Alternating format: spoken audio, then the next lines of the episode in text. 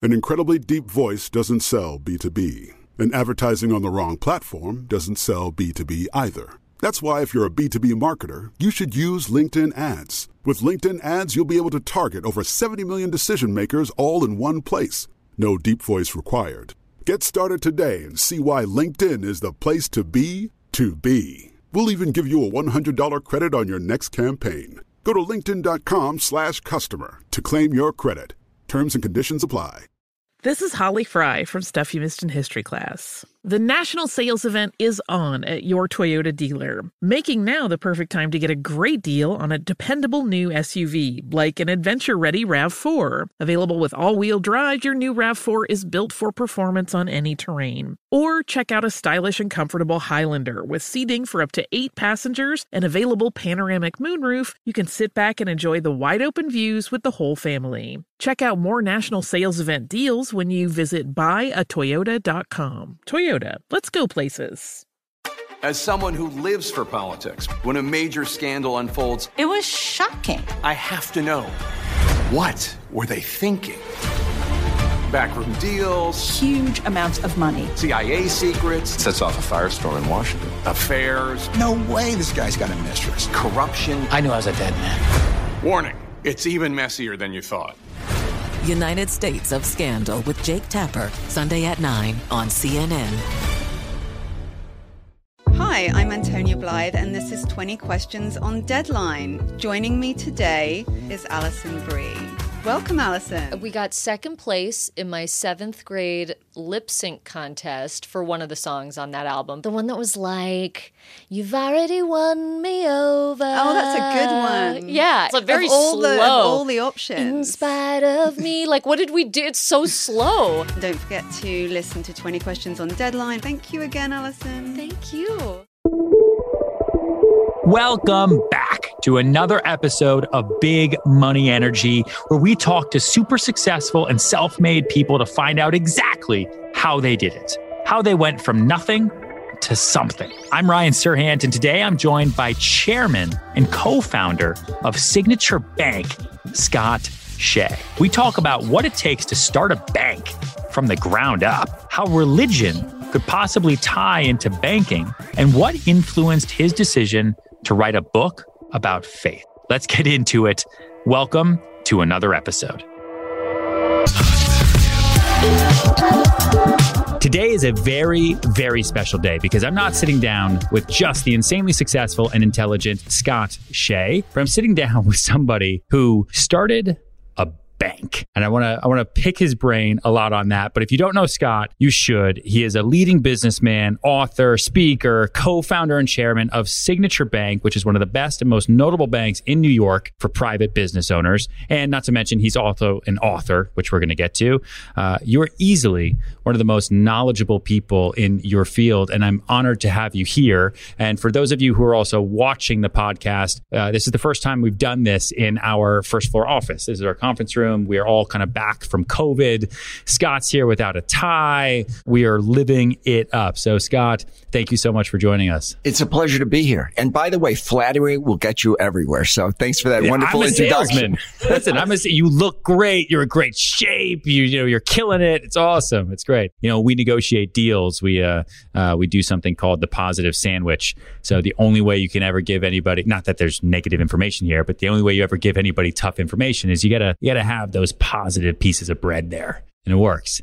The first question I have for you, which I think will really, really kick us off is how do you start a bank?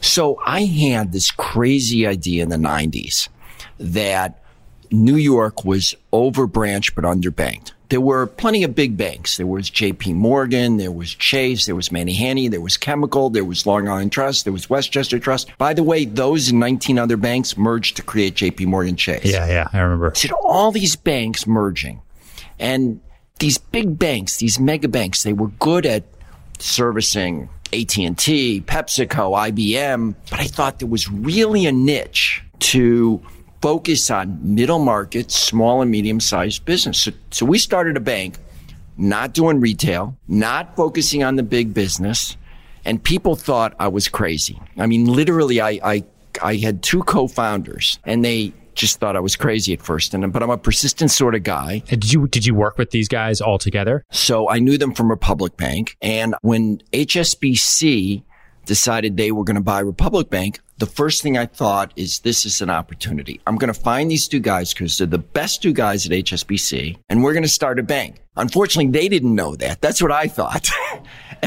and I, we had breakfast and they thought I was, you know, inviting them to breakfast over something else. And I said, let's start a bank. You can ask, they'll, they'll cheerfully admit they thought I was crazy. And, uh, but I worked I, on It's not something that that most people, I mean, you don't see new banks every day. You see new companies, you know, apps. Everyone's an entrepreneur right now, everybody. But you do not see people get together over breakfast and say, you know what we should do? We should start a bank. Yep. Very few. so, what, so what did you guys, you know, because that was what? That was 2001, though. This wasn't. This was when we had the breakfast, it was 1999. It, they thought, you know, let's try to buy a bank. Let's try to get some money together. We'll buy a small bank. We'll build it. And I said to them, Joe DePaolo and John Tamberlane, who are my two partners and dear friends. Uh, at this point, they're dear friends. That was our first real getting to know each other. I said, we got to start it from scratch because we got to make our own culture. The big Bang culture, it's it's just not going to get us where we need to go. We had applied to 19 different institutions. We started with a whiteboard. We're here in your conference room. The office that we started in was no more than a third of this size and it had five people in it, no more. And there was a whiteboard and we listed everything we needed to do.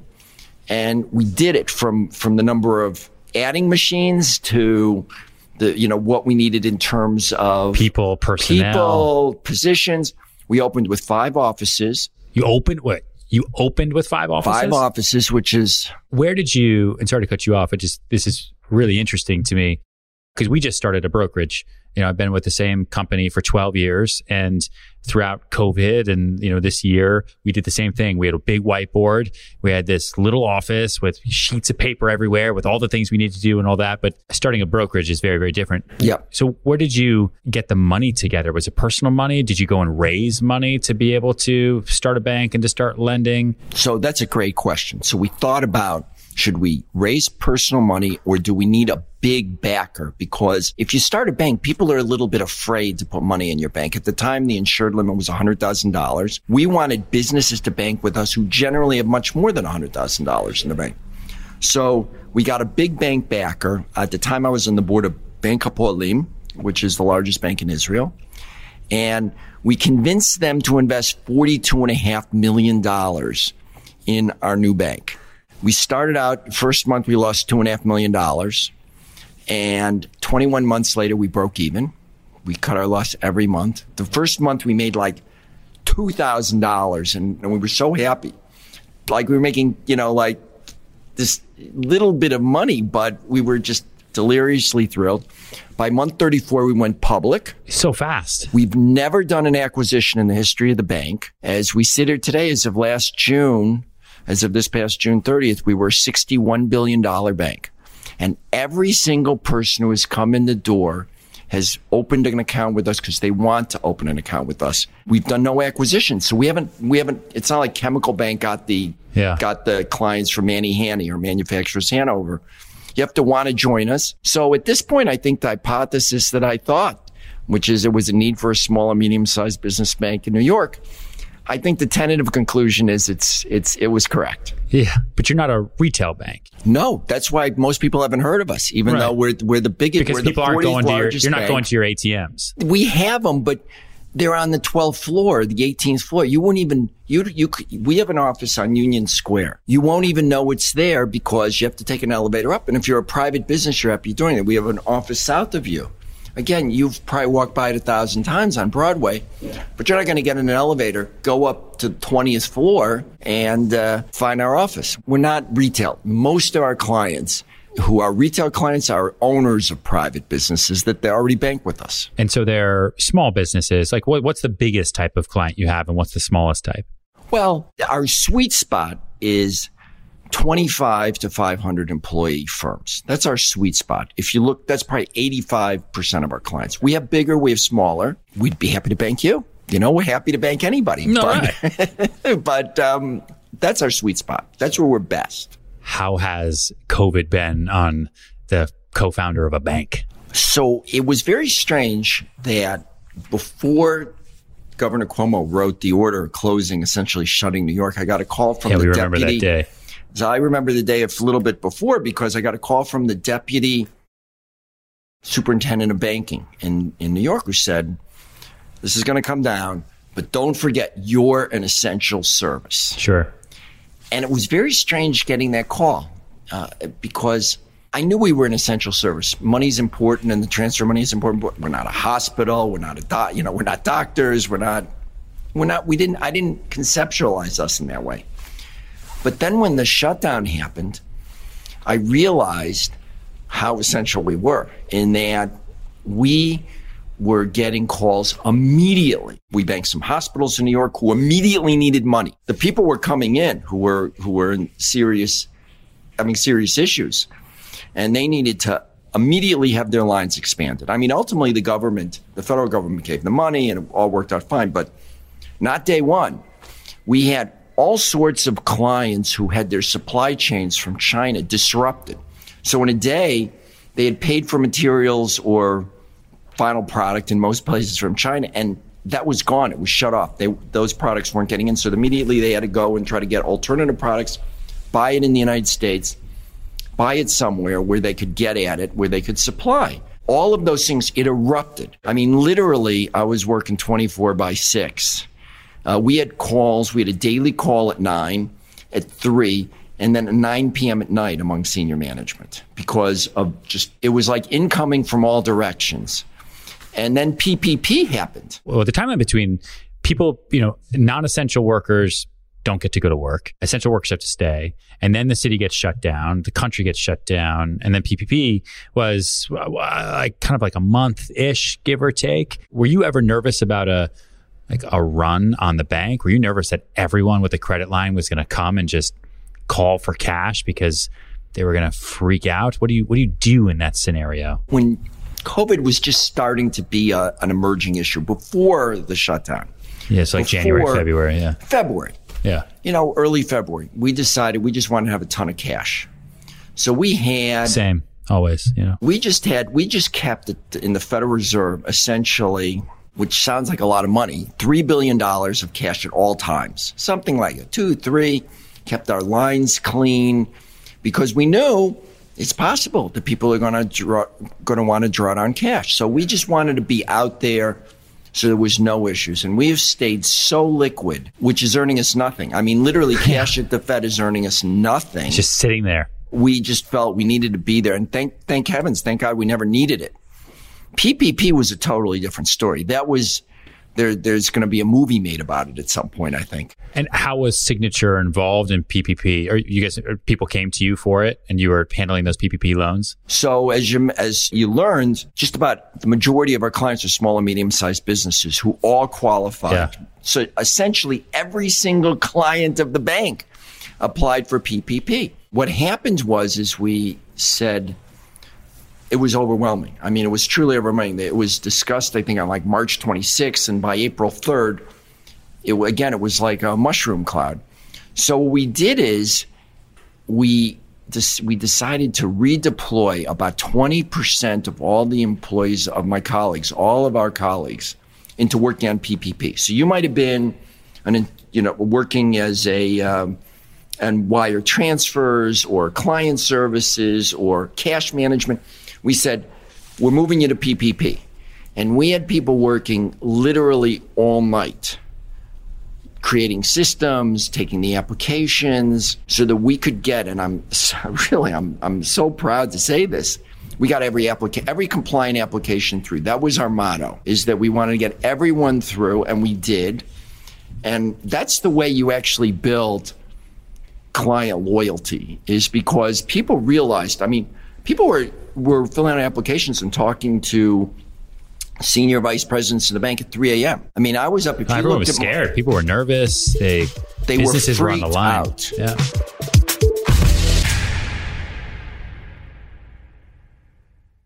As a person with a very deep voice, I'm hired all the time for advertising campaigns. But a deep voice doesn't sell B2B, and advertising on the wrong platform doesn't sell B2B either. That's why, if you're a B2B marketer, you should use LinkedIn ads. LinkedIn has the targeting capabilities to help you reach the world's largest professional audience.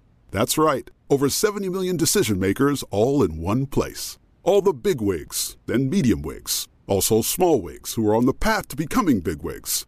Okay, that's enough about wigs. LinkedIn ads allows you to focus on getting your B2B message to the right people.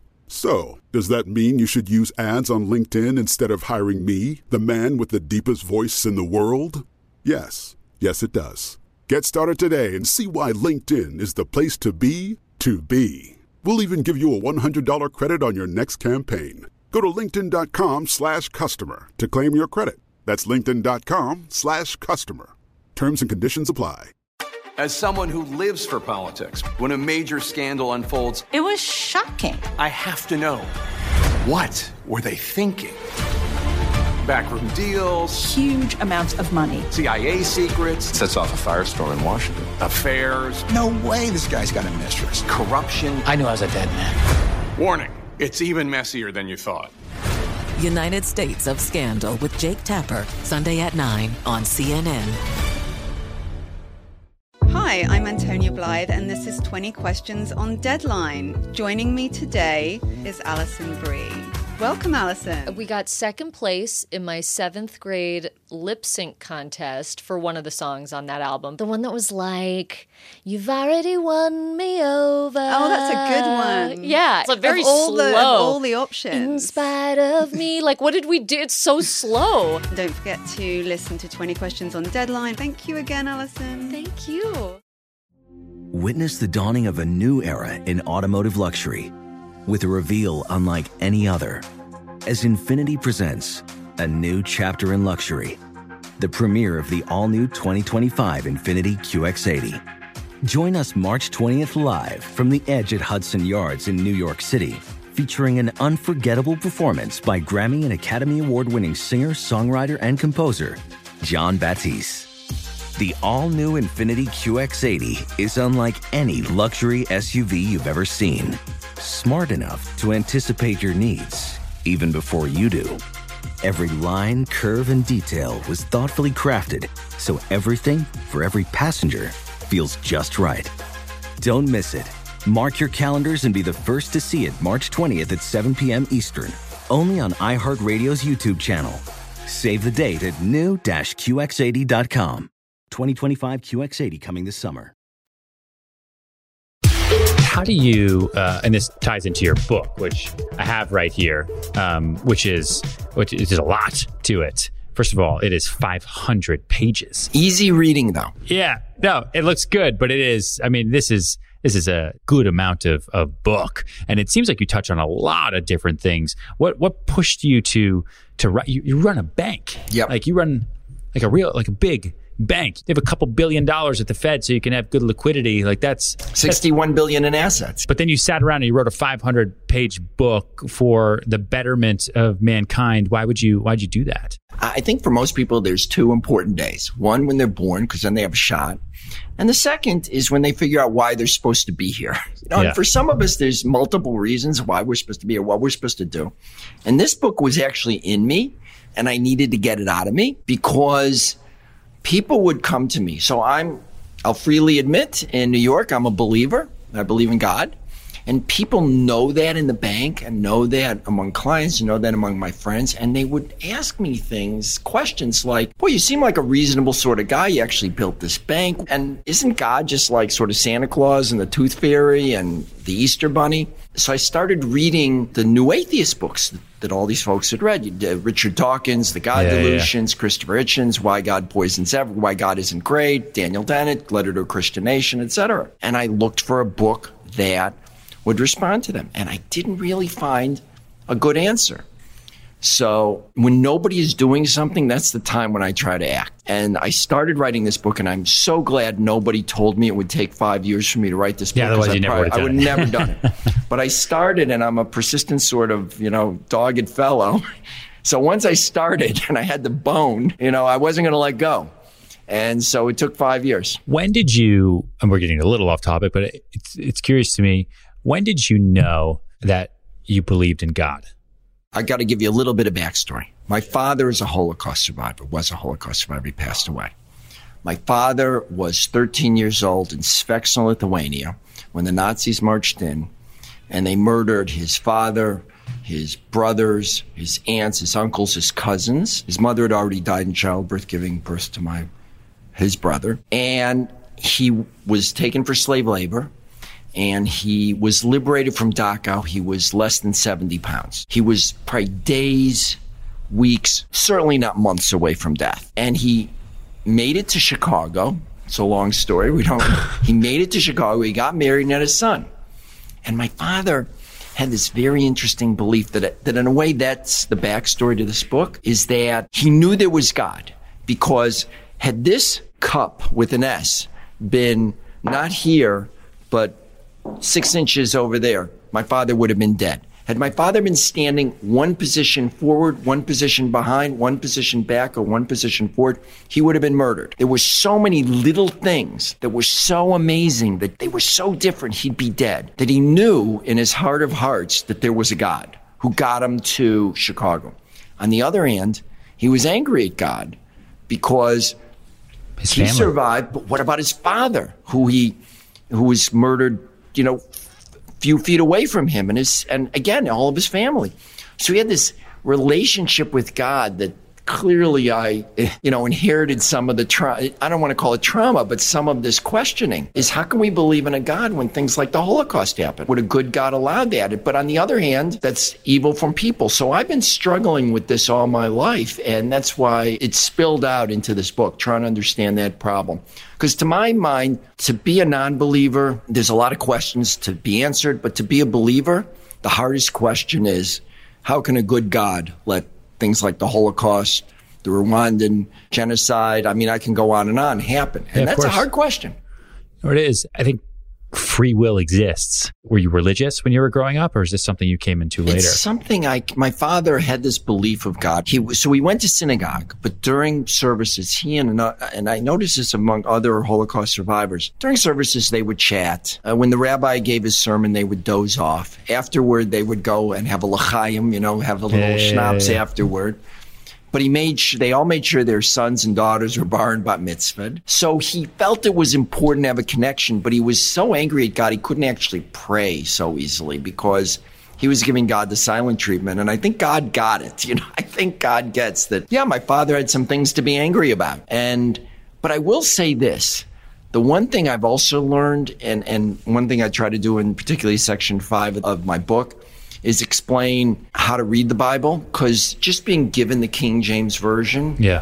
is really tough. Yes. But if you read stories where Judah is willing to become a slave so that his brother can be freed, where Esther has to convince the king to save the Jews and takes on basically the risk of her life to do so, all sorts of stories of heroism of what what is really going on in the bible what is really being tried to convey it's such an ancient book that we need a little bit of background to, to, to really engage with it so I find sort of the less people know about the Bible, the less they like it. And when you give them some introduction to it, they really recognize what a rich book. No wonder this has been around for 3,000 years.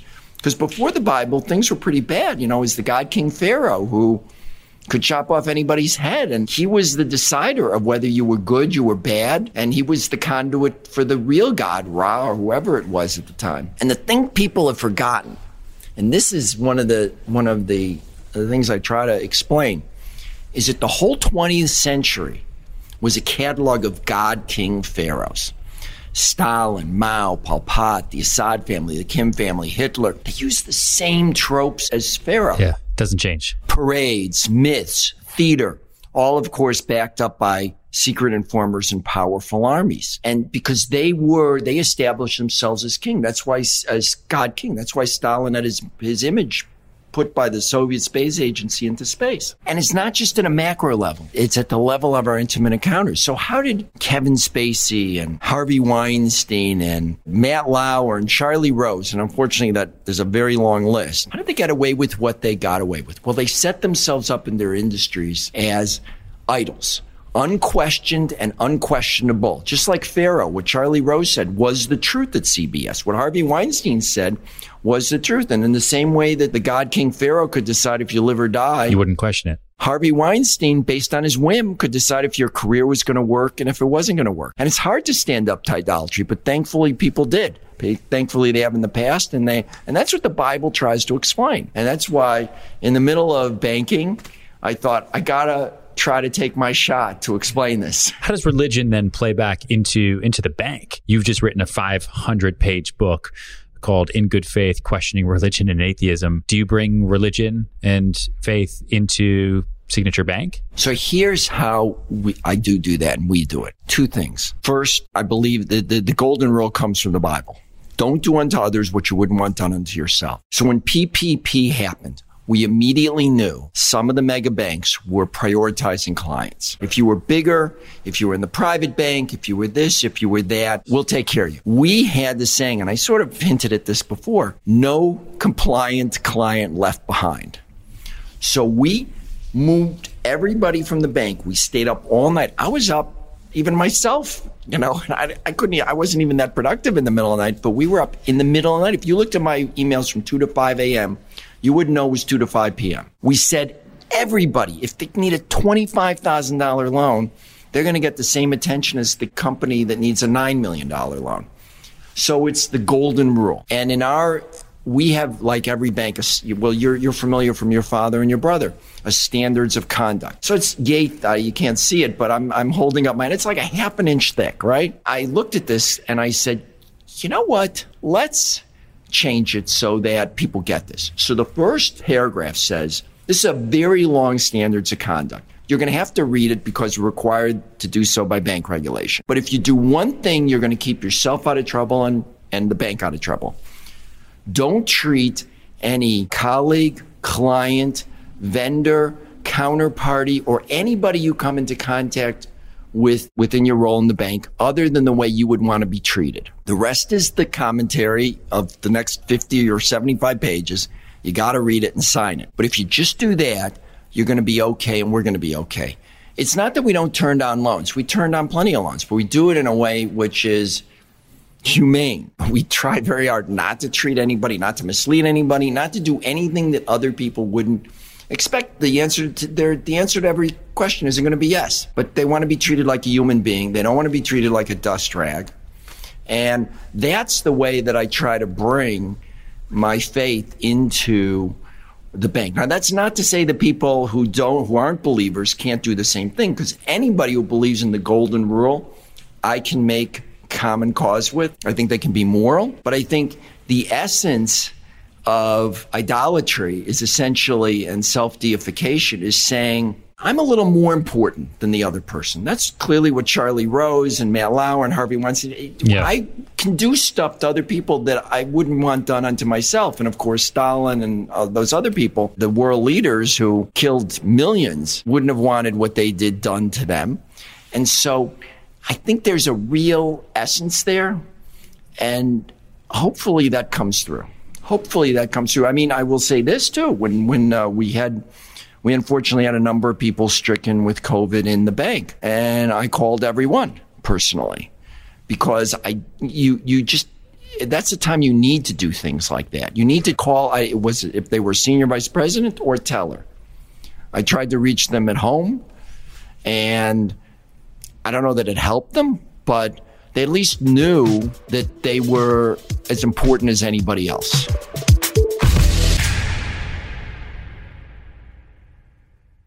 As a person with a very deep voice, I'm hired all the time for advertising campaigns. But a deep voice doesn't sell B2B, and advertising on the wrong platform doesn't sell B2B either. That's why, if you're a B2B marketer, you should use LinkedIn ads. LinkedIn has the targeting capabilities to help you reach the world's largest professional audience. That's right, over 70 million decision makers all in one place. All the big wigs, then medium wigs, also small wigs who are on the path to becoming big wigs. Okay, that's enough about wigs. LinkedIn ads allows you to focus on getting your B2B message to the right people. So, does that mean you should use ads on LinkedIn instead of hiring me, the man with the deepest voice in the world? Yes, yes, it does. Get started today and see why LinkedIn is the place to be to be. We'll even give you a $100 credit on your next campaign. Go to linkedin.com slash customer to claim your credit. That's linkedin.com slash customer. Terms and conditions apply. As someone who lives for politics, when a major scandal unfolds, It was shocking. I have to know what were they thinking? Backroom deals, Huge amounts of money. CIA secrets, Sets off a firestorm in Washington. affairs, No way this guy's got a mistress. corruption. I knew I was a dead man. Warning, it's even messier than you thought. United States of Scandal with Jake Tapper, Sunday at 9 on CNN. Billie Eilish and Finneas O'Connell, they're with us today on Crew Call. I'm your host, Anthony D'Alessandro. Billie's vocals, it was automatic art. you know, I had to like choose a more challenging route than just like da da da da. You know what I'm saying? Like it could have been like easier. And a lot of people have asked me like, how did you choose to have it be so soft and like so simple? And what else was it gonna like? That's what the song wanted. Thanks for listening to this episode of the Crew Call podcast on Deadline. Witness the dawning of a new era in automotive luxury with a reveal unlike any other as Infiniti presents a new chapter in luxury, the premiere of the all new 2025 Infiniti QX80. Join us March 20th live from the edge at Hudson Yards in New York City, featuring an unforgettable performance by Grammy and Academy Award winning singer, songwriter, and composer, Jon Batiste. The all new Infiniti QX80 is unlike any luxury SUV you've ever seen. Smart enough to anticipate your needs even before you do. Every line, curve, and detail was thoughtfully crafted so everything for every passenger feels just right. Don't miss it. Mark your calendars and be the first to see it March 20th at 7 p.m. Eastern, only on iHeartRadio's YouTube channel. Save the date at new-QX80.com. 2025 QX80 coming this summer. How did you keep your level of confidence in you know your ability to get all of this done and take care of your staff and take care of your people and manage your assets when going through a complete market reset like at the end of March, right? When the Dow is selling off 10,000 points, everyone's freaking out. There is no PPP yet. There's talks of it. It's not getting approved. Was there a moment of being scared at that time? And would you compare it at all to when you started, like in 2001? Because 2001 was also a very tumultuous year. I mean, you started this bank, I mean, in 9 11. If you had told me that the World Trade Centers would be felled, that interest rates would go from six and a half per six and a quarter percent when we open to one percent, which is what happened, and we would go through the worst recession we had gone through ever in New York. It was much much worse in 2001 than in 2008 here in New York. I don't know. I might have had second thoughts personally, but I will say this: I, it was a continuing emergency when we opened the bank, and I really felt like it was a continuing emergency and I was so focused and, and in the flow of what needed to be done. Think, you know, frankly, put trying to put one foot in front of the other, as was the whole management team, that it helped us get through it. Had we sat back and, and taken in, a, you know, a lot of deep breaths and panicked, that would have been bad. So we didn't, we thankfully didn't do that, but there were plenty of opportunities to panic just because of the state of the world. Do you think your level of focus is what helped you uh, stay confident. You know, a big part of, you know, what we do as brokers and salespeople and entrepreneurs and part of this podcast, right? And it's called Big Money Energy because I, in my head, when I was young in New York with no money and I was trying to figure out what to do and it was figure it out or move home. A big difference that I saw was the people who were successful and who were making it, they were very focused, almost like they had blinders on, one foot in front of the other, like you just said, and they had a they had a level of confidence to them even if they were completely if they had no confidence. And so i'm thinking about you starting a bank. 9-11 happens right? And then you've got interest rates tank and then new york slowly comes back and then lehman falls and then you go through the great recession and then everything's kind of okay and then a few years later then covid happens. You seem to me like you have some like you have an unshakable confidence uh, as well as a strong energy to you. And i can tell from your book which is also why i wanted you to come here and you know we meet and and and you know tell your story for all the listeners. Um, but how did, did were you born that way? How did you get there How did you how did you convince yourself to do these things that you've done and get through these three very difficult times in in New York and in banking? Well, first of all, and I and my father may his memory is a blessing to me. He modeled resilience. I mean, there's nobody. He he was he was next to death and came back and built a life. So he had he did something which was I was growing up, if ever I would complain, and I would occasionally, I'd complain, uh, you know, complain about this, that, or the other thing. He'd look at me and he'd say, "It's not the concentration camps." So that, that sort of set the standard where, okay, you know, I can, I will have to get on from this because this is clearly not, this is clearly overcomable. I will say this: I do look at these strain, at downturns as an opportunity. So when we opened the bank, we had a little party for everybody who started the bank with us. And I got up and spoke and I gave a rah rah. And this just came out of my extemporaneously. I said, when it, my goal is that in five years, we're going to be a $5 billion bank. And in 10 years, we're going to be a $10 billion bank. Now, of course, the, that meant we would be even growing slower in the second five years, but it didn't. That's what I said. Fast forward five years, we're a $3.8 billion bank. So we hadn't hit our goal. But then during the great financial crisis, we had been doing the right things. We had stayed conservative and we grew from 3.8, we grew to be a $14.8 billion bank by 2011, May 1st, 2011. In the worst time, we had grown $11 billion in that second, in that second, from 3.8 to 14.8. Because you made yourself the choice. We made ourselves a choice. So fast forward to what happened now. December 31st, of 2019, we were a $49 billion bank, and we were really proud of that. June 30th, we were a $61 billion bank.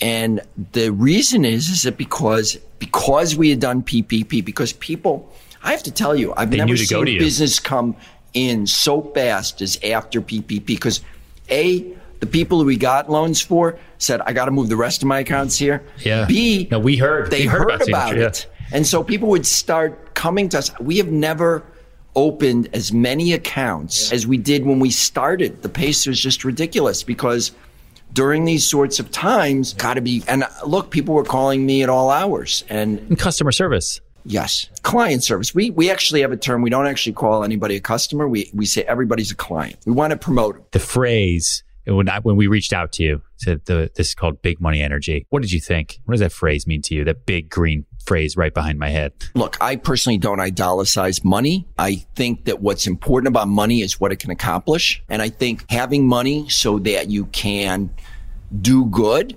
that's what gives me energy. That's what, otherwise I could just hang out and have pina coladas. I mean, you know, thank God.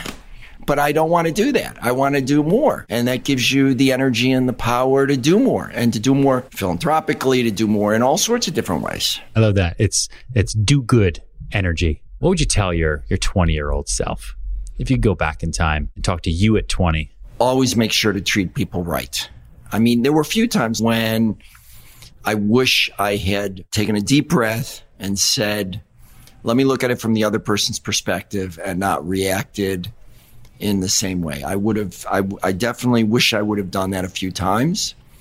And that's my big regret. I did it a few times where I just, I did put myself first in, in terms of relationships or others with folks, and I regret that deeply. And I would tell everybody to do it. It's that golden rule. I had it in mind, but I didn't really abide by it every every Yeah. time I should have. Do you mind if I hit you with some random personal questions? Go for it. What's your favorite movie?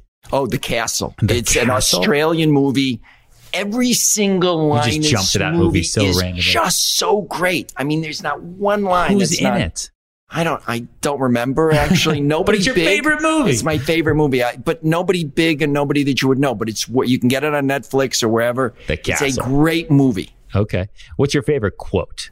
Clearly, um, don't treat anyone else the way you wouldn't want to be treated yourself. That Hillel the Sage said that. Who's the worst boss you've ever had? Oh boy.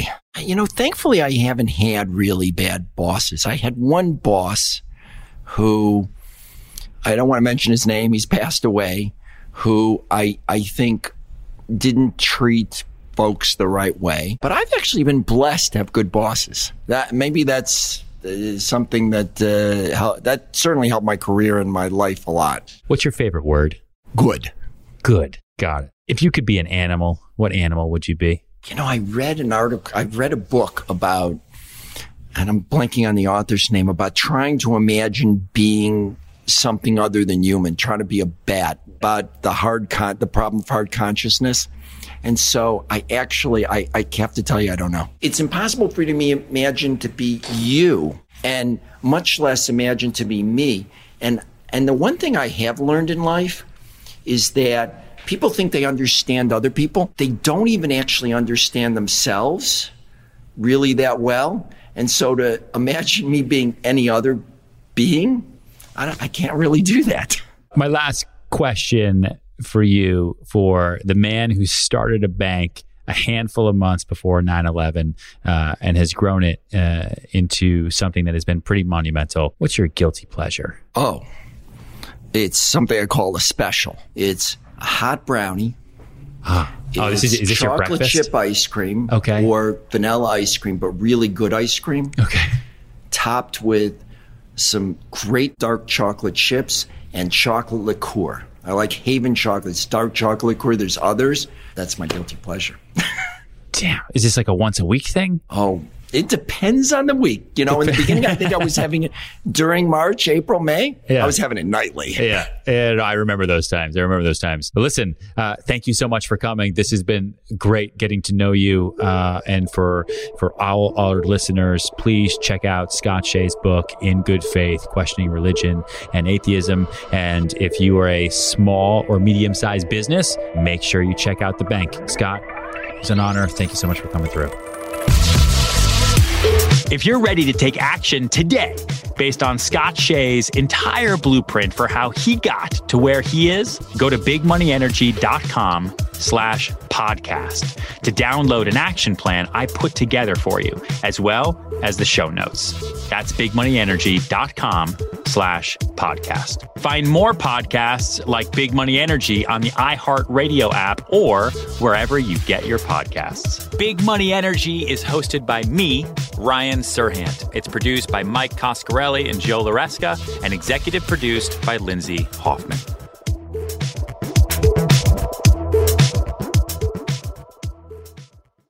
Infiniti presents a new chapter in luxury, the premiere of the all new 2025 Infiniti QX80, live March 20th from the edge at Hudson Yards in New York City, featuring a performance by Jon Batiste. The all new 2025 Infiniti QX80 is an SUV designed to help every passenger feel just right.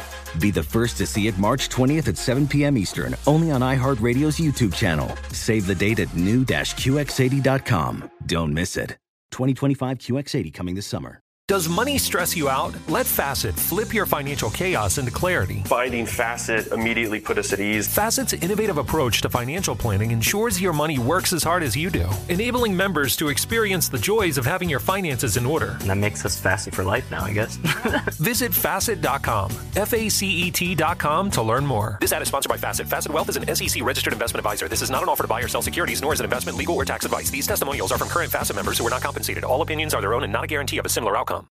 Smart journalism, fascinating topics. Words that describe CNN's podcast, The Assignment with Audie Cornish. We are revisiting the public school culture wars. What have we learned from the kids who fought against book bans? We really started the club to get students reading these books. Students have an opinion in this fight, too. How has the war over books sparked a backlash to the so called parents' rights movement? It's not okay what they're doing, and they're being watched. Listen to The Assignment with Audie Cornish, streaming now on the iHeartRadio app.